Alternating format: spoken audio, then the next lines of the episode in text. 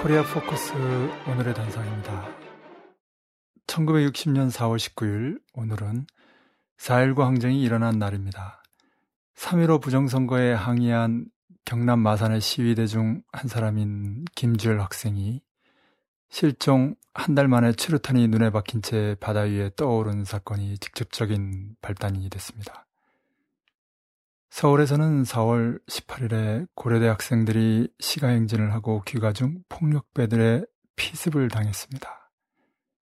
마침내 4월 19일 경무대 앞에 대학생, 중고등학생 2만여 명이 집결해 재선거와 이승만 하야를 요구했습니다. 이에 오후 3시 계엄령이 선포되고 경찰의 사격으로 사망자만 21명이 발생했습니다.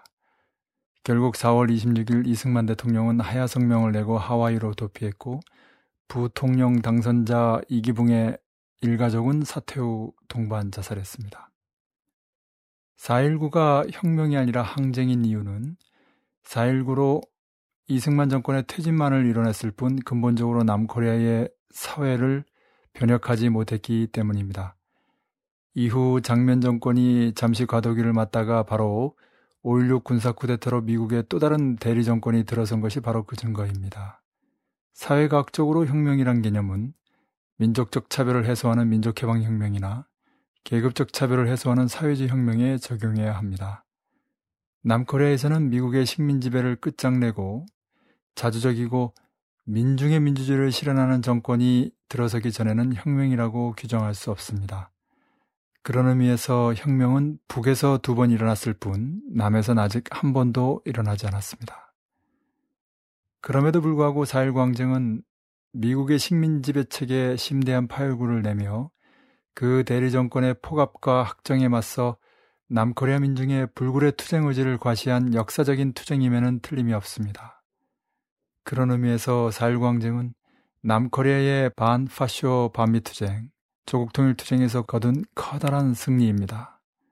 4.19 항쟁의 승리 이후 청년 학생들은 가자 북으로 오라 남으로라는 구호를 외치며 조국 통일 투쟁을 힘차게 전개했습니다. 비록 4.19 항쟁이 5.16 군사 쿠데타로 파쇼 역풍을 맞았지만 이 투쟁을 통해 수많은 반파쇼 투쟁, 변혁운동의 핵심이 자라나 이후 남코리아의 민주주의의 전진과 변혁적 성과를 이뤄내는 데서 큰 결정적 역할을 했습니다. 4.19 이후 50여 년이 흘렀지만 남코리아에는 식민지배 체계와 파쇼적 잔재가 여전합니다. 파쇼적 잔재는 오히려 되살아나 유신 파쇼 체제로 회귀하려고 발악적으로 책동하고 있습니다.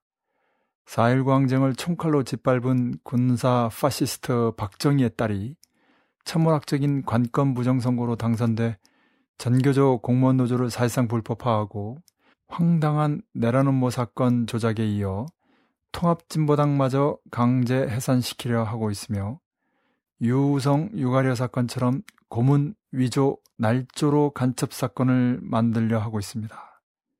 3.15 부정선거를 능가하는 부정선거를 하고 이승만 박정희 정권처럼 파쇼 통치로 민주주의와 인권을 말살하려 하는 박근혜 정권이 제2의 4.19 항쟁으로 붕괴되는 것은 시간 문제입니다. 이것이 역사가 주는 교훈입니다. 오늘의 단상이었습니다.